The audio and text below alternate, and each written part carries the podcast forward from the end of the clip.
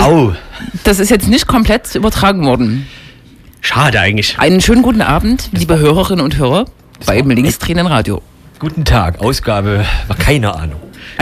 Kannst du das Geräusch vielleicht nochmal komplett machen? Dann können wir daraus einen neuen Jingle basteln. Ich vorher rausgehen. So? Wenn du wegrennen willst, musst du den Kopfhörer absetzen. Ja, ich hab's auch gerade gemerkt, das hat mich das Jahr wehgetan. Entschuldigung. Man sollte auf sich aufmerksam machen am Anfang der Sendung, damit Menschen auch aufmerksam sind. Eingeschaltet lassen. Ja. Wo steht das? Im Handbuch für Radiomacherinnen. Ah ja, das wurde rausgegeben von The KLF. The KLF hat's... Was?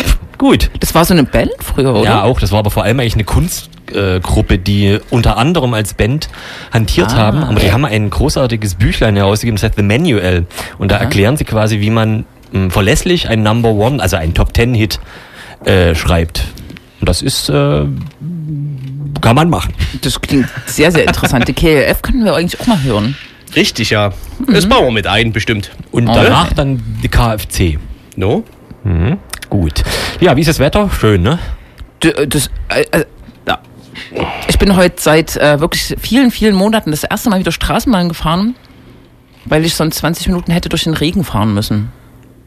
Ich habe auf halber Strecke dann ein Taxi genommen, weil ich sonst meinen Termin nicht geschafft hätte.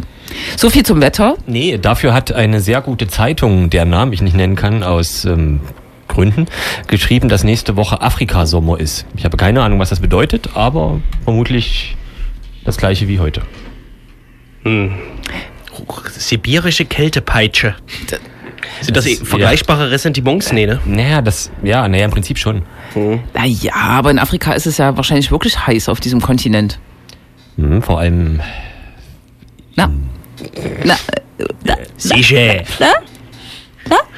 So. Na? Mach weiter, wir sammeln fürs neue Jingle. Ach so. Hier auch nochmal der offizielle Aufruf übers Radio an Jule. Bitte spende Geräusche, wir sammeln fürs neue Jingle. Okay. Wenn jemand Geräusche kennt oder Geräusche kennen könnte. Von Jule. Wir haben ja jetzt einen Blog. Hatten wir darauf schon hingewiesen? Hatten wir eigentlich darauf hingewiesen, dass wir einen Blog haben. Aber ja, und dort findet sich bestimmt eine Kontaktmöglichkeit. Das wollte ich gerade fragen. Findet sich darauf eine Kontaktmöglichkeit? Ja, ich befürchte, aber ich bin mir gerade gar nicht sicher, wo das ankommt. Wir überprüfen das. Der Blog jedenfalls unter? Keine Ahnung. Linksdrehendes.de. Könnt ihr das nochmal zusammen sagen?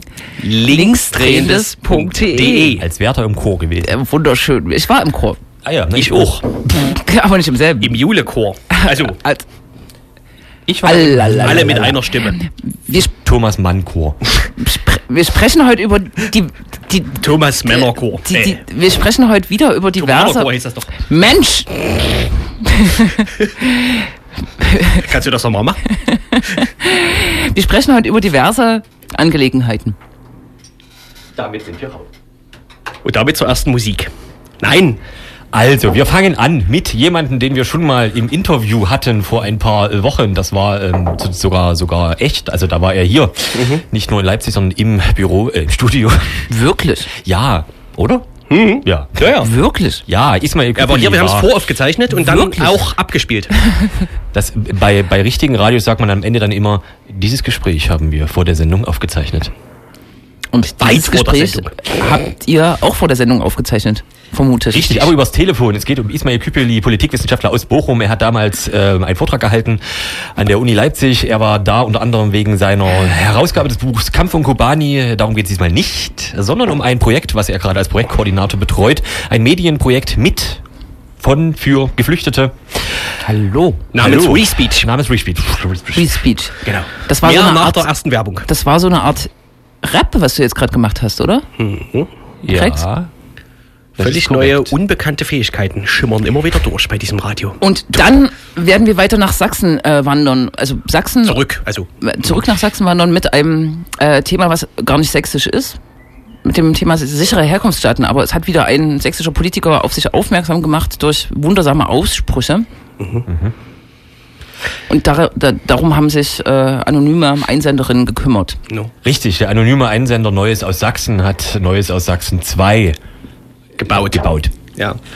Im Zuge dieser Wanderung durch unsere wunderschöne Heimat Aha. Streifen wir auch die Kleinstadt Freital bei Dresden sowie Laubgast, Dresdner Laubgast kann man auch nochmal kurz. In Leipzig machen wir auch halt, weil da die Mitte-Studie vor kurzem vorgestellt wurde. Ja, müssen wir das wollen wir nur mal erwähnt wissen. Wissen doch ja? alle. Wissen doch. Wir werden uns intensiver damit beschäftigen lassen. Was? Naja, das ist korrekt. Wir hören ein Stück von Bach. Nee, was? Ach so. Hallo. Wir hören ein Stück von Schallplatte, heißt das. Johann Sebastian Schallplatte. Die bekannten Rapper Audio Hip Hop und Jessin haben ein neues Album produziert. Es heißt Halleluja. Es endet mit dem Titel Schellen, so eine Art Klassiker beim linksdrehenden Radio. Das ist rausgekommen, kurz nachdem sie das vorherige Album präsentierten. Gibt's also schon eine Weile, aber noch nicht auf Schallplatte und noch nicht auf einem Album. Das Album heißt Halleluja. Wir hören den Eröffnungstitel. Er heißt ebenfalls Halle. Lul. Lia. Jesus is just all right with me. Jesus is just all right. Halleluja. Ismail Küpeli ist Politikwissenschaftler an der Ruhr-Uni Bochum. Er promoviert dort, ist Autor und einer größeren Schar als Twitterer bekannt, der über die Kriegszustände zum Beispiel im Osten der Türkei berichtet und dabei selten Gutes zu schreiben weiß. Zuletzt auch noch und vor allem Vortragsreisender über das Buch Kampf um Kobani, bei dem er auch Herausgeber war. In dem Zusammenhang sprachen wir uns auch das letzte Mal in Leipzig tatsächlich. Dieses Mal ist aber nun alles ganz anders fast. Verfolgt man in diesem Land die öffentlich geführten Debatten über Geflüchtete, fällt schnell auf, dass es vor allem das ist, eine Debatte über Flüchtlinge, aber praktisch nie mit Flüchtlingen. Dabei ist es recht egal, ob es um Fernsehen, Interviews, Printpresse oder Stammtische geht. Und in der Pressemitteilung über das Projekt, um das es heute geht, ReSpeech, steht nun weiter. Die, um die es eigentlich geht, kommen indes in der öffentlichen Debatte selbst kaum zu Wort. Sie sind das Objekt einer politischen Auseinandersetzung, ohne aber die Möglichkeit zu erhalten, selbst daran teilzunehmen, eigene Positionen zu entwickeln und mitzuteilen, sowie ihre persönlichen Erfahrungen, ihr Wissen, Wünsche, Nöte und Ideen einbringen zu können. Und wir sprechen jetzt mit Ismail Küpeli als Projektkoordinator von ReSpeech, einem neuen Projekt der medizinischen Flüchtlingshilfe Bochum, das genau das ändern will. Hallo Ismail. Hallo. Erzähl doch erstmal, wie du das kurz vorstellen würdest. Also den Namen vielleicht zuletzt, vielleicht erstmal die Idee der ReSpeech. Die Idee ist tatsächlich, dass man einen Rahmen schafft, in der tatsächlich Geflüchtete in die Debatte intervenieren können und das am besten auch selbst organisiert und selbst bestimmt. Das ist so die Grundidee. So, aber dafür braucht man irgendwie einen gewissen Rahmen und auch gewisse Unterstützung und deswegen ist es ein Projekt, der mit Unterstützung der Bundeszentrale für politische Bildung und der Anton-Amelie-Stiftung ist und Projekte brauchen einen Namen und deswegen heißt das ganze ReSpeech, soll quasi darauf anspielen, dass es darum geht, in dieser Debatte eine Gegenrede, eine Gegenposition zu entwickeln zu der bisherigen Position. Also das eine ist ja tatsächlich die Frage, wer spricht, und da sind schon sehr, sehr große Probleme, aber das andere ist auch, was gesprochen wird, also was inhaltlich über Flüchtlinge gesagt wird, auch das braucht eigentlich keine Gegenrede. Das heißt, eigentlich soll das Projekt zwei Ziele erfüllen, die eigentlich kaum erfüllbar sind, nämlich einerseits dafür sorgen, dass die Flüchtlinge in die Debatte intervenieren können, mit ihren Positionen, und insgesamt auch eine politische Antwort auf die Debatte geliefert wird, wie sie in Deutschland geführt wird. Und das war eigentlich kaum leistbar, und das ist aber trotzdem der Versuch, das mindestens schrittweise anzugehen. Bleiben wir mal bei ersterem, also dem Versuch, den Geflüchteten eine Stimme zu geben im Medienwald. Ist das jetzt ein Projekt zum Empowerment oder geht es um Selbstorganisation? Das geht eigentlich viel stärker um Selbstorganisation. Also Empowerment insofern, wenn es tatsächlich irgendwie um Leute geht, die dort auch Empowerment brauchen. Aber es geht auch relativ stark um Selbstorganisation. Also die Redaktion, die da entsteht, soll selbstbestimmt über die Themen entscheiden, soll ja sozusagen irgendwie ja die Perspektive der Geflüchteten in die Debatte so reinbringen, dass auch klar ist, was für Themen finden wir oft für relevant und wir lassen da unsere Einschätzung, unsere Kommentare, unsere Positionen. Also sei es zum Beispiel die Frage von, was ist Integration?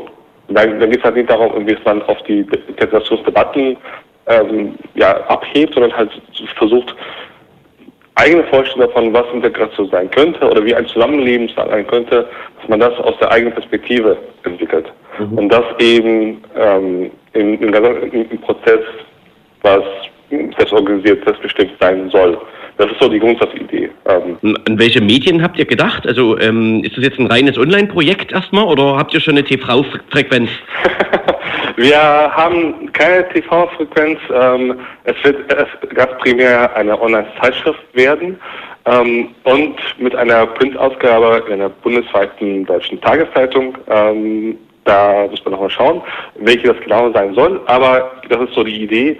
Und ganz wichtig finde ich auch, dass wenn das Projekt irgendwann vorbei ist und wenn die Geldgeber dann kein Geld mehr zur Verfügung stellen, dass dann die Struktur soweit gefestigt ist und soweit selbst organisiert funktioniert, dass anschließend ähnliche Projekte, andere Projekte möglich gemacht sind. Also die Idee ist eben, wir durch die Erfahrung der Zusammenarbeit in Untergeflüchteten entsteht ein Kreis von Leuten, die dann, wenn das Projekt vorbei ist, diese Erfahrung, auch diese Kenntnisse weiter nutzen kann, um weitere Projekte anzustoßen, weitere Projekte wie zu beginnen, die eigentlich alle diese Aufgabe weiter erfüllen sollen. Weil ist schon klar, wir werden mit dem kleinen Projekt von 10, 15 Leuten jetzt nicht die Debatte vollkommen umgestalten können, aber wenn es sozusagen ein Startpunkt ist, der weitere Projekte möglich macht, das ist so die Idee dahinter. Es gibt ja das schöne Wort Neuland. Seid ihr tatsächlich totales Neuland, was das alles angeht? Oder hast du irgendwas im Kopf, was es Vergleichbares gibt oder an dem ihr euch orientiert sogar? In der Weise nicht. Also das Wort Neuland ist ja sehr, sehr schön. Es ist tatsächlich zum Teil ein Neuland. Es gibt bereits auf lokaler Ebene viele kleinere Projekte, die aber viel stärker sich darum kümmern, wie ist das Einkommen in Deutschland und sozusagen eher eine Art Service bieten, für Geflüchtete, das auch sehr sinnvoll ist in vielen Fällen, aber da geht es halt um persönliche Geschichten von Geflüchteten, wie sie angekommen sind. Es geht dann auch irgendwie darum, Deutschkurse, wo finden sie statt und ähnliches. Das ist der Anspruch hier ist eine andere. Es geht insgesamt darum, mit dem Projekt in drei Ebenen anzusprechen. Und das als auf einer politischen Weise. Also es geht sowohl um die Fluchtursachen, um die Lage in den Herkunftsstaaten. Das ist eine der zentralen Säulen. Also wir wollen uns anschauen, warum fliehen die Menschen aus Syrien, warum fliehen die Menschen aus dem Irak und warum fliehen die Menschen jetzt vielleicht auch aus der Türkei. Das ist das eine. Und gerade, dass man diese politischen Zusammenhänge thematisiert, kenne ich in der Form in Deutschland nicht. Und was wir auch jedenfalls vielleicht ein bisschen stärker versuchen als andere Projekte ist, dass wir auch die Zustände hierzulande ein bisschen kritischer im Blick nehmen. Also, dass man sich anschaut, Alltagsrassismus, irgendwie rassistische Hetze im Netz, aber auch die, in vielen Fällen doch menschenfeindliche Gesetzgebung in Deutschland gegenüber Geflüchteten, dass man das wirklich zum Punkt macht und darüber auch wie das angeht, das kritisiert und das thematisiert. Das ist deutlich anders als die Projekte, die ich kenne, die auf lokaler Ebene eine große Berechtigung haben, aber uns geht es schon um ein bisschen größere Zusammenhänge und vielleicht auch ein bisschen kritischeren Ansatz als andere. Das ist zumindest die Idee und die Hoffnung, dass wir darüber auch die politischen Perspektiven von Geflüchteten in die Debatte einspeisen können. Jetzt hast du ja gerade gesagt, es gibt Beispiele zum Beispiel spezieller lokaler Initiativen. Jetzt ist das ja ein Projekt, was zumindest vom Namen her in Bochum verortet ist. Wie nehmt ihr euch das vor, was die Örtlichkeit oder Lokalität angeht? Weil eine Internetplattform ist jetzt ja logischerweise erstmal überhaupt nicht beschränkt. Das kann ja jeder erreichen. Genau. Wie wird das funktionieren? Also es ist schon hier in Bochum angesiedelt, aber es ist kein regionales Projekt, es ist auch kein lokales Projekt, sondern ein Projekt, bei dem Menschen eigentlich aus Deutschland, Österreich teilnehmen werden. Und es ist auch offen, auch für andere Geflüchtete, die sich wo auch immer aufhalten, die Interesse haben, ihre Perspektive einzubringen. Und dann ist eben die Idee mit der Online-Zeitschrift so, dass Beiträge bei uns eingereicht werden können und wir dann die Beiträge in der Online-Zeitschrift veröffentlichen. Das Ganze versuchen eben mit so bestimmten Schwerpunkten zu setzen und insgesamt halt dafür sorgen wollen, dass das Ganze ein politische Wirkung erzielen soll. Das ist so die Idee. Und das ist erstmal offen für alle Geflüchtete im deutschsprachigen Raum im Prinzip. Klingt, als wäre das vielleicht auch, als wäre da eine Kooperation denkbar mit dem Netzwerk freier Radios im deutschsprachigen Raum. Habt ihr darüber schon nachgedacht? Freie Radios, ja, also das ist eine gute Frage. Also bisher, das Projekt ist erstmal sehr textlastig. Also Online-Zeitschrift, das folgt schon raus, dass es eigentlich relativ viel um Text gehen wird. Aber Videobeiträge sind eingeplant und Audiobeiträge wären natürlich auch möglich in einer Online-Plattform. Bei der Idee von Zeitschrift geht es erstmal halt darum, dass man auch irgendwie Schwerpunkte setzt. Also dass man nicht Blog oder auch nicht irgendwie einfach so Website, sondern irgendwie schon die Idee von, es gibt Ausgaben zu bestimmten Themen und da wollen wir das so ein bisschen bündeln. Aber wie die Beiträge genau sind, ob es Textbeiträge sind, Videobeiträge oder Audiobeiträge, das ist offen. Und ich würde mir auch natürlich auch wünschen, wenn seitens der von freien Radios da Interesse gäbe, sich da zu beteiligen und den Geflüchteten, die bereits in dem Bereich arbeiten, das vielleicht irgendwie auch zu empfehlen und zu schauen, ob man da irgendwie auch Sachen zusammen organisieren kann. Und weil ich glaube, wenn man da dazu kommt, dass die Kontakte stärker unter den Geflüchteten stattfinden können, das wäre auch ein sehr guter Beitrag. Du hast schon gesagt, die Hoaxmap kommt demnächst wahrscheinlich in Form von Menschen nach Bochum und wird dort was erzählen. Also genau. Wie geht das so weiter? Wie macht ihr jetzt los sozusagen? Es gibt noch keine Website. Die Website kommt relativ bald.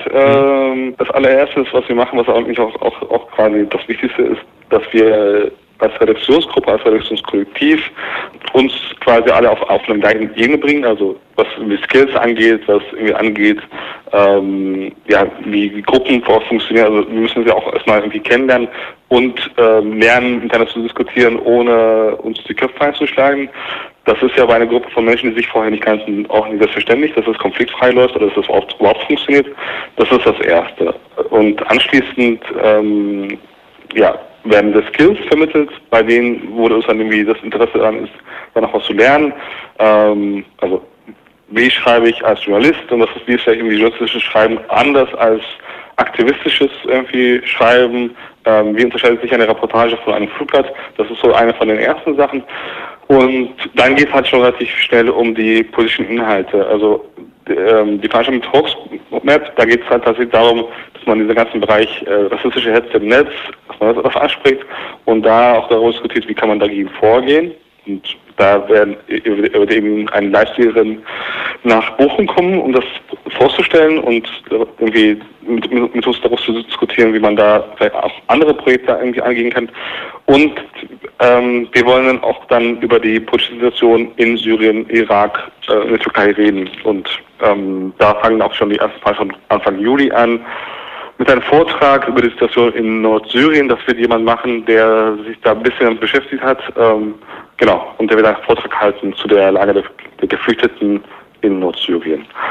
So, die Printausgabe wird dann im November erscheinen und Ende des Jahres ist das Projekt erstmal abgeschlossen. So, und dann muss man eben schauen, gibt es eine Gruppe, die bereit ist und Lust darauf hat, das fortzuführen, in der Form oder andere Form, oder fangen alle ihre eigenen Projekte an und das Ganze wächst dadurch, dass sie das irgendwie vervielfältigt in viele Städte. Das wäre auch sehr schön.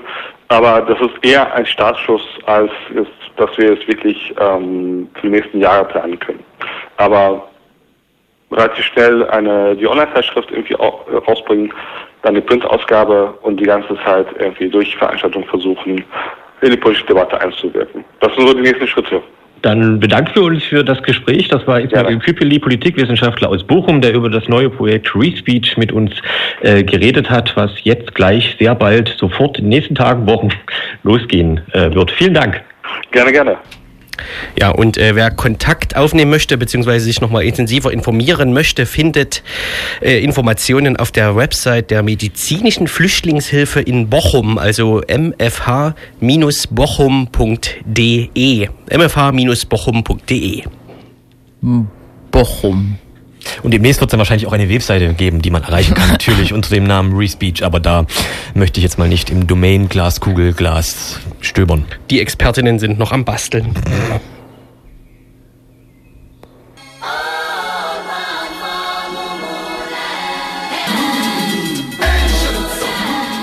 was gesagt werden wollte.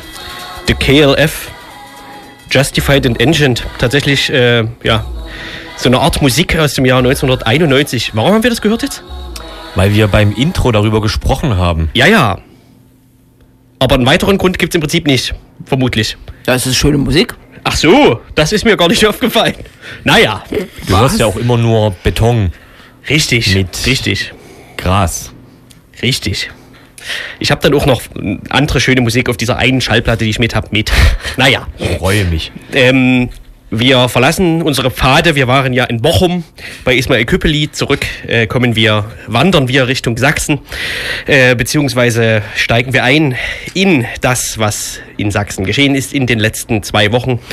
Über den Umweg der sicheren Herkunftsstaaten, was das alles miteinander zu tun hat, erläutert ein anonymer Autor, der uns folgenden Beitrag hat zukommen lassen. Dass die CDU, zumal in Sachsen, ein mittlerweile verlässlicher Partner ist, geht es um Boulevard und Skandale, ist spätestens seit dem letzten Jahr eine Binsenweisheit. Ach halt, das war doch vom letzten Mal, aber es gilt, sonst wären sie ja nicht verlässlich, auch in dieser Woche wieder. Was ist passiert? Nun, vor allem gibt es seit einiger Zeit die sogenannte Fußball-Europameisterschaft der Männer in Frankreich, bei der auch die Nationalmannschaft von Deutschland dabei ist, was so manchen Patrioten zu recht alberner Kosmetik verleitet und Kfz wie Kleingarten nicht mit schwarz-rot-gelben oder gibt es Gold tatsächlich als Druckfarbe, Winkelementen geizen. Mal mehr, mal weniger. Die Jugendorganisation der Grünen tat das, was jede halbwegs sozialistisch-grüne, vielleicht linke Jugendorganisation zu Fußball-Großevents tut. Sie finden den Flaggenzirkus blöd, erklären, was Patriotismus bedeutet. Sie wissen schon, diese Mischung aus Patria und Idiot und weisen auf den schmalen Grat zwischen eben jenem und Nationalismus hin. Wie jede verdammte Europa- oder Weltmeisterschaft, also etwas Neues ist es nun wirklich nicht. Aber das ist nur das Randthema, denn der eigentliche Aufreger war ein anderer. Die bevorstehende Einstufung der sogenannten Maghreb-Staaten als sichere Herkunftsländer im Bundesrat, in dem die Grünen qua Ministerpräsidentenamt ja nun auch etwas zu sagen haben. Und mittlerweile wohl Bauchschmerzen haben, jeder Asylverschärfung weiter zuzustimmen. Jedenfalls zeigte sich der Kanzleramtsminister wohl etwas zu diplomatisch und kündigte an, mit den Grünen da auch weiter erstmal diskutieren zu wollen und mal zu schauen und so weiter und so fort. Das nun wieder gefiel einem ganz und gar nicht, Michael Kretschmer. Der Generalsekretär der Sächsischen Union und Mitglied des Bundestags. Auf ihn ist übrigens recht oft Verlass in der Logik dieser Rubrik, aber das wäre ein weites Thema. Er reagierte auf diesen Sachverhalt jedenfalls so. Jetzt reicht es aber. Altmaier sollte nicht länger den Grünen hinterherlaufen. Die Grünen müssen jetzt politisch gestellt werden. Die Maghreb-Staaten müssen sichere Herkunftsstaaten werden. Die Sächsische Union findet diese Sätze übrigens so präzise und wohl überhaupt großartig, dass sie daraus gleich ein Facebook-Bild zum allgemeinen Teilen bastelten, aber der Reihe nach, wobei man gar nicht recht weiß, wie man anfangen soll. Der Einfachheit halber nun am Anfang. Jetzt reicht es aber. Dieser paternalistische, ja schon hilflose Trotzsatz wird in der Regel gehört, wenn allzu aktive Kleinkinder zum Beispiel beim gemeinsamen Spiel auf einem solchen Platz zu schnell vorgehen oder die Wasserpistolen einmal mehr auf die erziehungsberechtigte Person nicht nur richten, sondern abdrücken oder in einer deutschen Eckkneipe, wenn der Pöbel Klaus nicht nur dem Nachbartisch auf die Nerven geht, sondern nun schon der Barkeeper einzugreifen genötigt ist. Also warum nicht auch mal in der politischen Auseinandersetzung, in der sachlichen Erörterung? Fernab stammtischartige Rhetorik mal mit einem gepflegten »Jetzt reicht es aber« in die Tür fallen. Der nächste Satz verwundert dann kurz. Der Kanzleramtsminister solle den Grünen nicht hinterherlaufen. Also nicht länger hinterherlaufen. Ein probates sprachliches Mittel, das nichts sagt, aber alles meint. Spannend ist die Frage, was soll er stattdessen tun? Also soll Altmaier stehen bleiben? Soll er von den Grünen weglaufen? Das sagt er nur indirekt. Denn die Grünen müssen jetzt politisch gestellt werden. Etwas unverständlich. Schlägt man im Duden nach dem Wort stellen, findet man eine gar unerschöpfliche Anzahl von verschiedenen Bedeutungen. Vorstellen, bittstellen, verstellen, anstellen. Politisch stellen gibt es als vorgeschlagene Wortgruppe nicht. Denkbar also, dass das meistbeliebteste Stellen im kriminalistischen Sinne gemeint ist, also jemanden stellen und zum Beispiel in polizeiliche Gewalt bringen. Die Grünen in polizeiliche Gewalt bringen? Das wäre freilich etwas viel. Aber deswegen sagt er ja auch politisch stellen. Altmaier und sicher gern auch er höchst selbst sollen die Grünen stellen und in politische Gewalt bringen, wobei politische Gewalt hierbei die programmatischen Auswüchse von Michael Kretschmer meinen. Das kann man schon mal schreiben, wenn man etwas bratzen will, warum die Grünen also jetzt auf diese Weise gestellt werden müssen und warum er sich um deren Programmatik sorgt.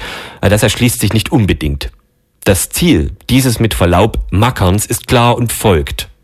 Die Maghreb-Staaten müssen sichere Herkunftsstaaten werden. Was sonst? So lieben wir die Sächsische Union.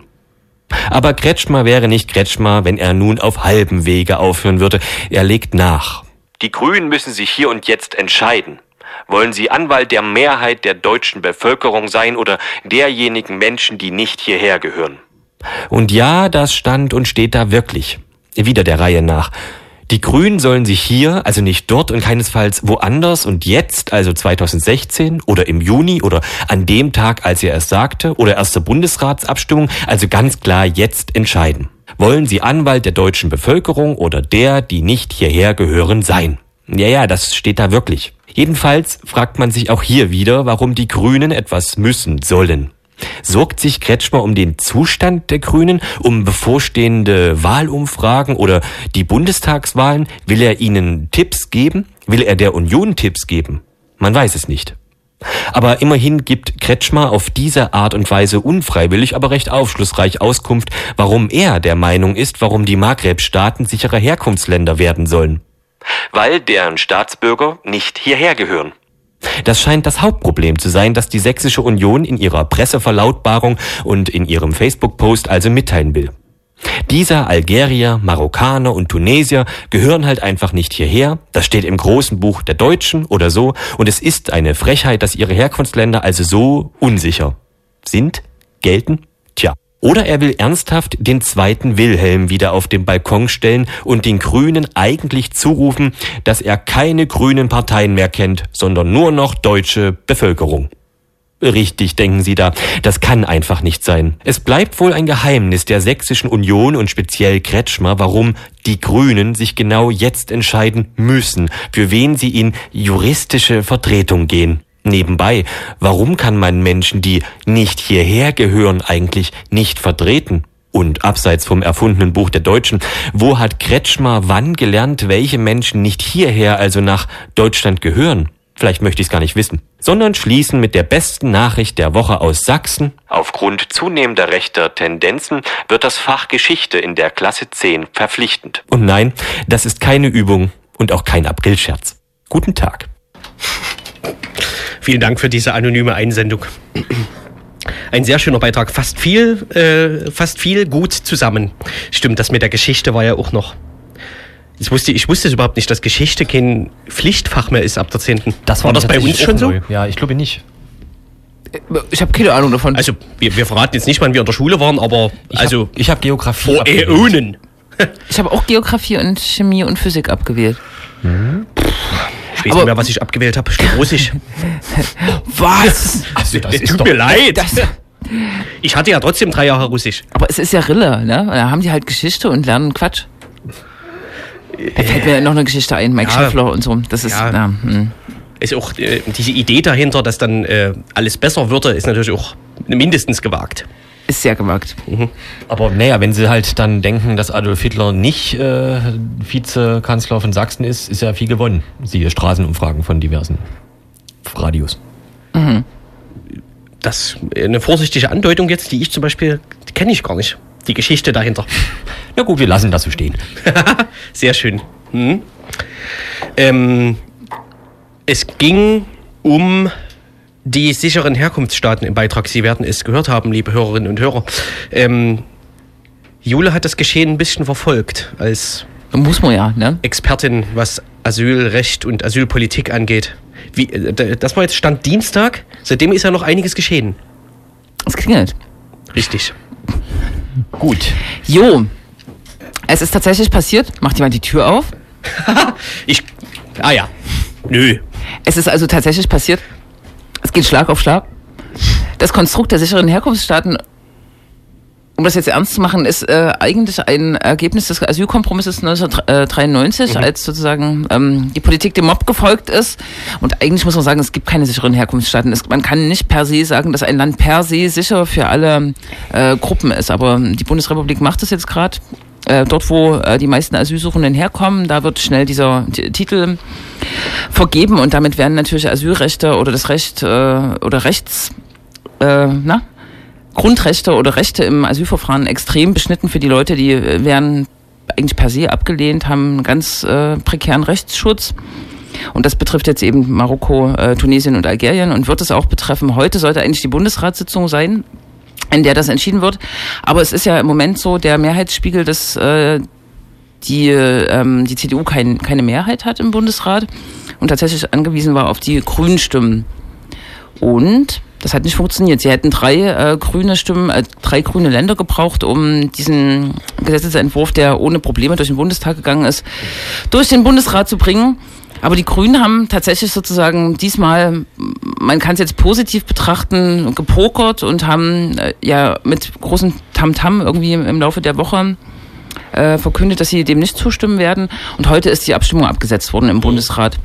Jetzt geht das alles in die Verhandlungen nochmal, damit es am 8. Juli nochmal aufgerufen werden kann. Und tatsächlich ist das, was, glaube ich, Altmaier da auch ins Spiel gebracht hat, das sind gerade Sachen, die mit Kretschmann vor allem und mit, was ist das noch, Hessen, glaube ich, ne? Bouffier und, ich weiß nicht, wie der Grüne, die grüne Leitfigur da heißt, mit Hessen und noch mit NRW und Niedersachsen vor allem verhandelt werden. Das sind, die ist doch Kretschmann, ja. Was? Der CDU-Typ aus Sachsen heißt Kretschmer. Nee.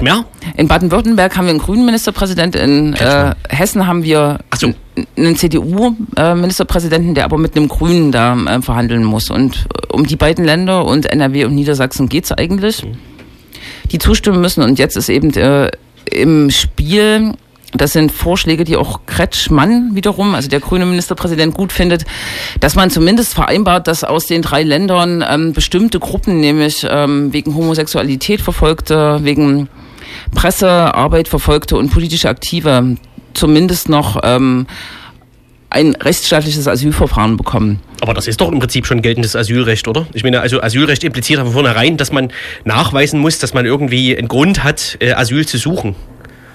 Ist richtig, aber das Problem bei den sicheren Herkunftsstaaten ist ja, dass da sozusagen blind eigentlich eine Ablehnung geschrieben wird, ja. Und die Leute es ist quasi eine Beweislastumkehr. Mhm. Du musst viel mehr Energie aufwenden, um zu beweisen, dass du wirklich verfolgt wirst. Das ist also tatsächlich hat das einen Effekt auf das Asylverfahren, und er will jetzt zumindest diese drei Gruppen, Journalisten, politisch Aktive und Homosexuelle, aus diesem Schnellverfahren rausnehmen. Was natürlich absurd ist, weil wenn es diese Verfolgung gibt, dieser Gruppen, dann kann es kein sicheres Herkunftsland sein. Das ist quasi so ein Formelkompromiss, der wirklich schwierig ist. Und eine zweite Sache ist, glaube ich, noch, dass das ist nicht so wichtig für die Sache. Also ich denke, die Grünen werden sich in den 2 Wochen oder 3 Wochen oder 4 Wochen über den Tisch ziehen lassen und dann aber ihren Erfolg verkünden, wie es ja auch schon bei den Westbalkanstaaten war. Damals haben sie, glaube ich, das die Arbeitsverbote ein bisschen gemindert und die Residenzpflicht ein bisschen gemindert, was jetzt alles quasi von hinten durch die kalte Küche, durch die Asylrechtsverschärfung wieder eingeführt wurde. Jo. Bei Rot-Rot-Grün wird es wahrscheinlich gar nicht erst versucht, oder? Also sprich Thüringen. Nee. Also zu überzeugen, das mitzutragen, diese Verschärfung. Wie ich das gelesen habe, wie gesagt, es gibt noch Hessen-Grün, was schwarz-grün regiert ist, und Niedersachsen und NRW. Das sind so die Länder, die gerade im Gespräch sind, mit denen gesprochen wird, neben Baden-Württemberg. Jo.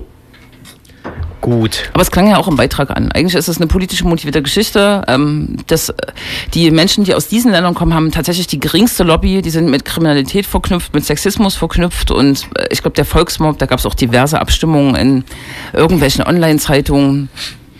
Völlig eindeutig. Es ist einfach bitter. Ja. Bitter. Dann bleibt zum Abschluss dieser Runde noch zu sagen, dass es trotzdem immer wieder bemerkenswert ist, dass ausgerechnet dann ein CDU-Honk aus Sachsen da sozusagen die Leitplanken aufbaut. Ja, diese Zitate, die kamen ja auch nicht in der LVZ oder SZ vor, sondern jetzt habe ich es ganz vergessen. Ich habe in der Hannover Allgemeinen Zeitung, was ja auch eher so, warum? Also, naja. Ich glaube, wie heißt er jetzt? Kretschmer. Da wurde mal eine Zeit lang als Nachfolger von Tillich gehandelt, ne? Tatsächlich, als sozusagen, aber man muss sich den bloß mal angucken. Piep! Achso. Ja. Wer hat das gerade gesagt? Meine Mutter. Richtig, die hatten wir gerade per Telefon. Naja, das Gespräch haben wir vor der Sendung abgespielt. Telefonstreich. Wollen wir eine Musik spielen und dann zu den Veranstaltungshinweisen rüber? Wollen wir nicht noch über Pegida kurz? Ja. Oh Gott, Entschuldigung, ich habe mich jetzt nicht gefreut. Das war eher so eine absurde Begeisterung ob der Ereignisse. Ich möchte jetzt noch kurz erwähnen, dass gestern in Meißen ein offener Stammtisch mit dem Titel Kriminalitätsförderung durch Empathie ? Stattgefunden hat. Veranstaltet durch die CDU Meißen. Richtig. Das freut uns alle sehr. Ja. Was Legida und Pegida angeht, vor allem kochen die Wogen seit Monaten den Deckel über. Seit Wochen, könnte man sagen. Richtig, wir waren ja alle letzte Woche bei Legida, haben uns Schweineköpfe angeguckt und Ähnliches. Mir sind die sogar angeboten worden. Also kam diese alte Frau zum Essen auf mich zu mit diesem Tablett irgendwie und die Polizei hat sie dann noch gestoppt. Egal. Die waren ja die wollte mich provozieren. Provozieren. Weiter. Gut. Neu daran war, dass Tatjana Festerling da war, zusammen mit der Festung Europa Merchandise-Ausstattung, also transparente T-Shirts, Aufkleber, Menschen, alles, was man kaufen kann. Und das war insofern neu, weil Tatjana Festerling ja seit Wochen bei Dresden, bei Pegida nicht mehr gesehen wurde, sie quasi vermisst war und vermisst wurde. Ja. Und in Leipzig jetzt aber auch nicht ganz so die Massen gezogen hat. Es waren 400 irgendwie. So, das war jetzt keine große Veränderung. Die Runde die war sehr öffentlichkeitswirksam. Die Tiere haben viel gesehen. Also am Zoo ging es ja eine ganze Weile vorbei. Die hatten da und an dem Parkhaus am Zoo. Schön, die Autos haben viel gesehen. Und der Oberbürgermeister und Frau Merkel haben organisiert, dass aus einem Haus in der Pfaffendorfer Straße auf Pegida Sachen geworfen wurden. Richtig. Ja. Legida. Hatte Ed, der Holländer, behauptet. Egal. Nee, das stimmt ja auch. Die haben ja einen sogenannten Werf. Der Lange hat's behauptet. Der Lange, natürlich. Ausweichen, Grüße. Die haben bestimmt so einen Lieferservice, also so einen Schmeißservice. So. Heute Abend Demo, mal 5. Stock, bitte Öl. Und genau, dann geht das los. Über die offiziellen Kanäle der Antifa sozusagen. Also über den Antifa e.V., der dann wiederum Kontakt aufnimmt zu den Regionalgruppen und dann gewissermaßen Personen anmietet für solcherlei Taten bei gleichzeitigem Versprechen der Nicht-Ahndung. Also und das wird das mit der Merkel abgesprochen, genau. Richtig. Und der Stundenlohn, das Übliche, ne? Das ist ja tariflich mittlerweile alles festgefletzt. Richtig. So, und daraufhin kam es dann, jetzt weiß ich gar nicht mehr in welcher Reihenfolge, es kam zu der Bilderberg-Konferenz in Dresden, die am Kempinski oder so, in dem Hotel da, an der Brütschen Terrasse stattfand oder so.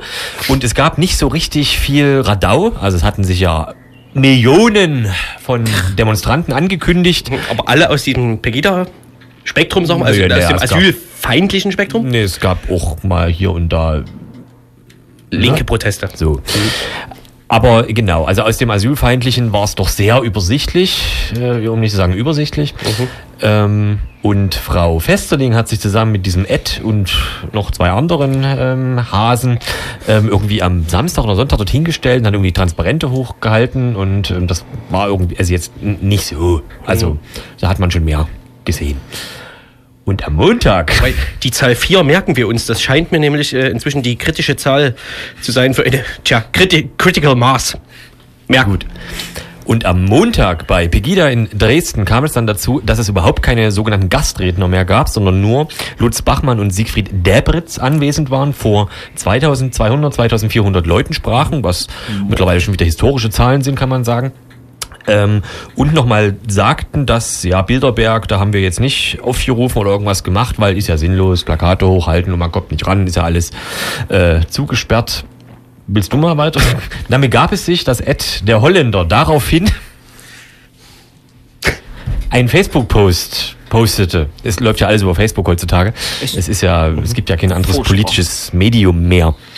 Und in einer Tirade, kann man sagen, sich aufregte über Lutz Bachmann und Pegida, über die viel Wut, viele Beleidigungen. Ja, über die nicht stattgefundenen Bilderberg-Proteste, dass er oder sie dort dabei geschmäht wurden und dass sie doch bereit gewesen wären. Und überhaupt, was ist denn mit Tatjana Festerling los? Das kann er jetzt mal öffentlich machen, dass sie bei Pegida schon lange rausgeschmissen wurde, dass dieser ganze Verein Probleme mit seiner Spendentransparenz hat und pipapo und sowieso am Ende ist. Und sie sind eigentlich die Guten und die machen jetzt hier schön weiter, dann eben mit Festung Europa, wenn es Pegida nicht gebacken bekommt.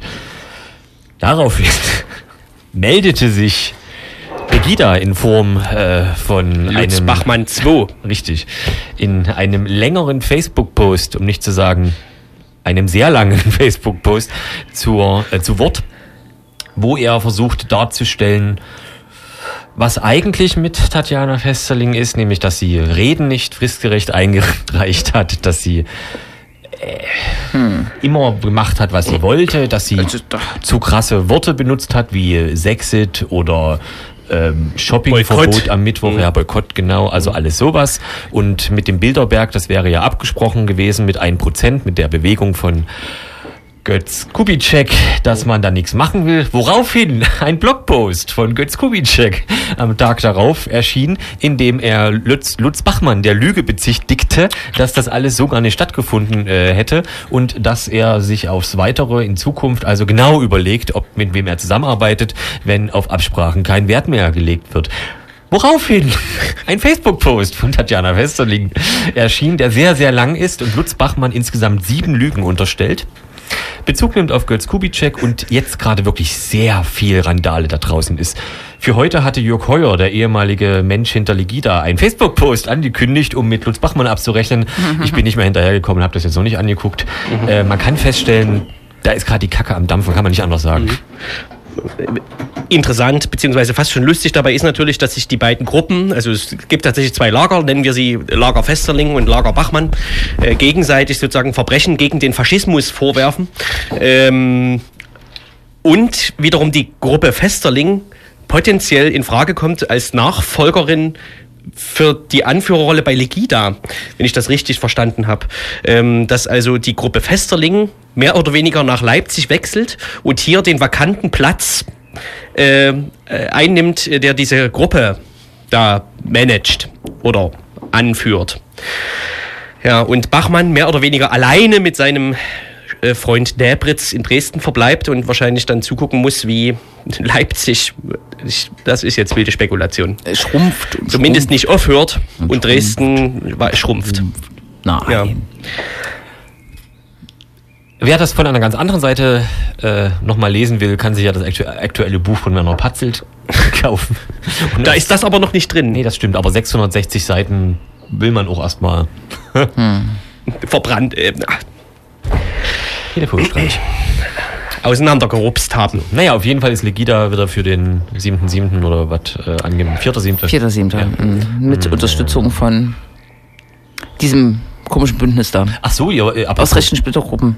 Tügida? Mhm. Oh, schön. Apropos Tügida, hattet ihr nicht Freital am Anfang gesagt? Wir hatten Freital am Anfang gesagt. Aber das sind wir schon fast bei den Veranstaltungshinweisen. Ach, das sind Veranstaltungshinweise. Ach so, okay. Entschuldigung. Aber bitte. Wir können ruhig auch nochmal langsam auf diesen Veranstaltungshinweis hinarbeiten. In Freital begaben sich ja auch wieder verschiedenste Sachen. In Freital gibt es einen AfD-Mitarbeiter namens Dirk Jährling. Der ehemalige Barkeeper der Timber Bar. Richtig, also der Fascho-Treff in Freital schlechthin, zumindest während der Zeit der aktiven asylfeindlichen Protestbewegung. Da gab es ja zwischenzeitlich mal 4 oder 5 in Freital. Die Timber Bar wird auch im Verfassungsschutzbericht des sächsischen Verfassungsschutzes erwähnt, weil dort die Band AS-Dus gespielt hat. Ja. Und dieser Jährling war einer der Anführer in Freital der asylfeindlichen Bewegungen, war ganz von Anfang an dabei, hat natürlich die Leute in seine Bar eingeladen und so weiter und so fort und wurde Ende des Jahres 2015, wenn mich nicht alles täuscht, bei der AfD Mitarbeiter im Landtag und ist jetzt so eine Art Wahlkreisvorsteher, Büroleiter, Büroleiter eines AfD-Abgeordneten André für Freital. In Freital, für Freital. Genau. Und dieser Jährling ist auch ein kleiner Facebook-Schelm und hat just auch, naja, in letzter Zeit, ich habe das jetzt nicht perdatet, lustige Sachen geteilt, wie zum Beispiel ein informatives Video über die, ich zitiere, Täuschung des Holocausts, in dem führende Holocaust-Leugner ihre, in Anführungszeichen, Beweise darlegen, was es damit auf sich hat. Das Video hat er ungefähr 3 bis 4 Stunden, nachdem im Social-Media-Bereich darüber geredet wurde, gelöscht. Und außerdem hat er eine Werbung für, sollte man das jetzt sagen? Ja, für Label 33 geteilt. Das wiederum ist ein Verlag aus Gröditz bei Großenhain, Riesa, Meißen oder so. Ein Verlag, der neckische Sachen macht, zum Beispiel Klassiker der antisemitischen Literatur als Faksimile zu verlegen, aber auch T-Shirts mit der Aufschrift Nationalsozialist. Und ich glaube, der Slogan von Label 33 ist tatsächlich sowas wie wie war's denn? Kannst du mal aufrufen? Oh Gott! Rede ich. Ja. Das war wirklich, achso, bis das aufgeht, ne, dann ist der Rechner abgestürzt. Obwohl, nee, vielleicht geht's ja doch. Naja, jedenfalls, dieser Mitarbeiter ist, also das ist schön. Mhm. Auf jeden Fall, gibt es ja inzwischen, also wer sich erinnern kann, ist ungefähr ein Jahr her, dass in Freital die asylfeindlichen Proteste, ja, fast schon zum Höhepunkt gelangten. Achso, dann kurz das Motto dieses Nazi-Labels. Nochmal, also wie es heißt 33, ne? Und der Slogan ist, was war, kommt wieder. Und darunter steht jetzt gerade nationaler Sozialismus jetzt. Naja, das ist sicherlich nur bürgerlicher Protest. Richtig, ja. Naja, es ist Sachsen, das ist ein AfD-Mitarbeiter. Man braucht sich fast nicht mehr wundern, aber ja, darauf hinweisen sollte man doch noch ab und zu, was hier los ist.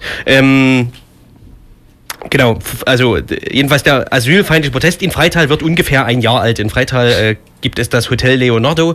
Da sind jetzt Geflüchtete seit ziemlich genau einem Jahr untergebracht. Ich glaube, das wird jetzt demnächst, leer gezogen. Das findet eigentlich gerade jetzt in diesem Moment, müsste das schon im Prinzip leer sein. Richtig, ja. Es gab zwischenzeitlich, ich glaube, 4 oder 5 Gruppierungen, die sich da an den asylfeindlichen Protesten beteiligt haben in Freital. Die haben sich dann irgendwann vereinigt und so weiter. Jedenfalls wollen die tatsächlich einjähriges Bestehen feiern, wenn ich das richtig verstanden habe. Mhm. Womit wir fast bei den Veranstaltungshinweisen wären. Denn es gibt natürlich antifaschistischen Protest am 25.06. Das wäre der Samstag nächster Woche. Samstag. Ja. Richtig, genau. Es ist sicherlich von einer großen Notwendigkeit, auch an diesem Tag nochmal in Freital ein Zeichen zu setzen gegen diese Gruppierung. Freital ist, in Freital ist es, glaube ich, immer notwendig, dies zu tun. Jedenfalls, auch dort wird die Gruppe Köckert Kurt da sein, auch ein ehemaliger Pogida Anmelder, Christian Müller, glaube ich, der bekannt geworden ist als Schläger seiner Frau und deswegen irgendwie verurteilt wurde. Naja. Wer kam noch? Natürlich Ignaz Böf aus der Schweiz von einer rechten oder ehemaligen, die gibt es nicht mehr, rechtsextremen Partei. Das waren, glaube ich, unter Umständen alle. Hm. Das ist ja schön. Gut. Das am 25.06. Mehr können wir hier noch nicht sagen. Zu diesem Zeitpunkt. Dann sind wir im Prinzip bei den Veranstaltungshinweisen. Ich würde jetzt nicht direkt mit Fußball weitermachen, falls euch also noch was Gutes einfällt. Ich wollte gerade sagen, es wird viel Fußball gespielt. Ne, dann halt Fußball. Mhm. Also morgen ist Aufstieg. Morgen ist Aufstieg in Leutsch im besten Fall. Chemie muss, glaube ich, noch ein Spiel gewinnen. Ab 15 Uhr wäre das. In Dölitz dafür ist nicht Abstieg im besten Fall, wobei das nicht in Dölitz entschieden wird, sondern ein Stück außerhalb von Leipzig, bei einem anderen Verein. Sprich, der Rote Stern hat den Nicht-Abstieg nicht in eigener Hand. Man muss eine Liga höher schauen. Dort darf, oh Gott, wie hießen sie? Taucher ist es nicht. Ein anderes Team nicht absteigen. Bochum. Aber nichtsdestotrotz wird auch in Dölitz 15 Uhr Fußball gespielt. Morgen. Ach du Schande. Dort wird auch eine Schallplatte präsentiert, eine peinliche Schallplatte, so viel sei schon mal verraten, der bekannten Band Suff. Diese nennt sich Kontrollbereich und ist gut gelayoutet. Oha, da sind ja recht viele Titel drauf. Heidenei. Aber wahrscheinlich ist nur ein Titel darauf peinlich, nämlich der Roter Stern Leipzig-Titel. Nee, ach, ole. Ach, es gibt 2 Roter Stern Leipzig-Titel auf der Schallplatte, ja? Mensch, ja, es gibt insgesamt 2, 4, 6, 12 Titel. Und es gibt Titel. Dieses 99 Ole demnächst morgen im UT Connewitz auch die Videopremiere mit Fans vom Roten Stern und Anhang wurde im Stadion gefilmt. Ist dann bestimmt noch peinlicher, als du es vermutest, oder was? Ich war ja dabei bei dem Film, deswegen weiß ich ja, wie peinlich. Ja. Gut. Ja, da haben wir es fußballmäßig fast. Reicht ja auch. Ja. Hm. No. Das wird ja noch einen Monat gehen. Dann ist am 25.06. lustigerweise auch Vereinsfest, ne? Beim Roten Stern Leipzig mit so Bands, wo du immer schon mal hin wolltest. Ich weiß gar nicht mehr welche. Bambix? Nee. Bambix, ja. Ach ja. Siehste? Da haben wir's. Noch 3 Takte Musik? Nee. No? Brauchst du nicht. Doch. Ja, danke. Letztes Lied. Ja, genau. Wir gucken nochmal auf die neue Schallplatte von Audio Hip Hop und Jessin. Heißt, wie gesagt, Halleluja und weshalb ich Menschen nicht mag, ist der vorletzte Titel dieser Schallplatte. Der Titel gefällt mir vor allem sehr gut.